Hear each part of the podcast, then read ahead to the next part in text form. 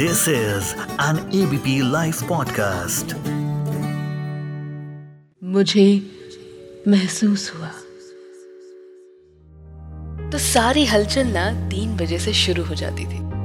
दिन ढलने से पहले ग्राउंड जो पहुँचना होता था, किस बात की हलचल? बताती हूँ। नमस्कार, सत मेरा नाम है श्वेता शर्मा, आप सुन रहे हैं मुझे महसूस हुआ, और ये है एबीपी लाइव पॉडकास्ट तो यूँ तो स्कूल्स की छुट्टी होती थी। लेकिन हमारी टीचर्स विदाउट मिस होमवर्क ज़्यादा दे देती थी। और हम लोग भी बहुत तेज थे। शाम की तैयारी करने के चक्कर में होमवर्क जल्दी से निपटा देते थे।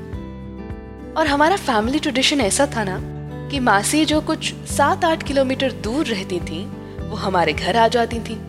और हमारे घर से हम लोग मामा जी के घर चले जाते थे। दोपहर का खाना खाने के बाद तीन बजे से ही घर में शोर, ठहाके, मस्ती का माहौल चालू हो जाता था। अनगिनत बातों के बीच घड़ी के कांटों की आवाज़ भी आनी बंद हो जाती थी। एक दूसरे की कंपनी में यादों के बैग से ऐसी ऐसी बातें निकलती थी कि हमारा आज भी कल से मिलना चाहता था। इस सब के बीच अचानक आवाज़ आती थी, अरे, चार बजने वाले हैं।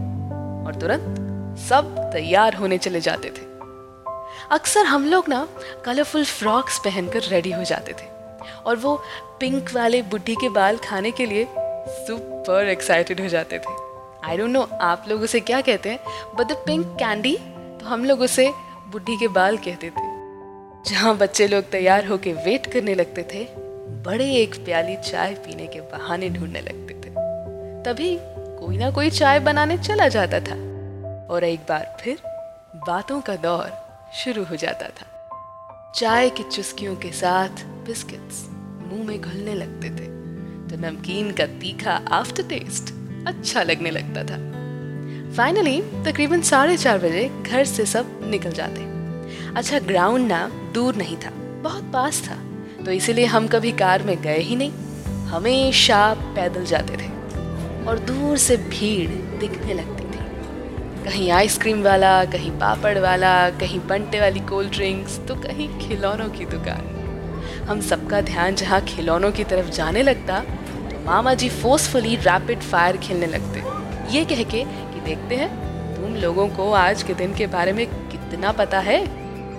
उनके सवाल खत्म ना होते और हमारी पेशेंस शुरू होने से पहले ही दम तोड़ देती। करीब से जाके हम विशाल पुतले को देख लेते। साथ ही मामा जी बैकग्राउंड की कहानी बताने लगते। जैसे ही दिन ढलने लगता, हम लोग भीड़ से थोड़ा दूर आ जाते। और जब शाम का रात से मिलन होता तो रावण दहन दूर से देखते। धुआँ ना हमारे घर से दिखता था, और पटाखों की आवाज़ तो आज भी कानों में गूंजती है।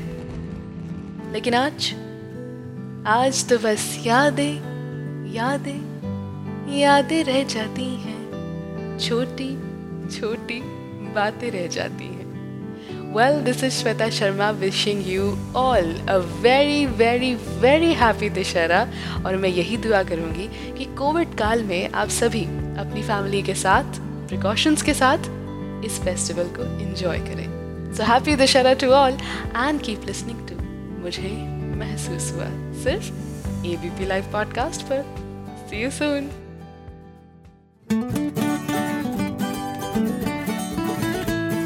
This is an ABP Life podcast.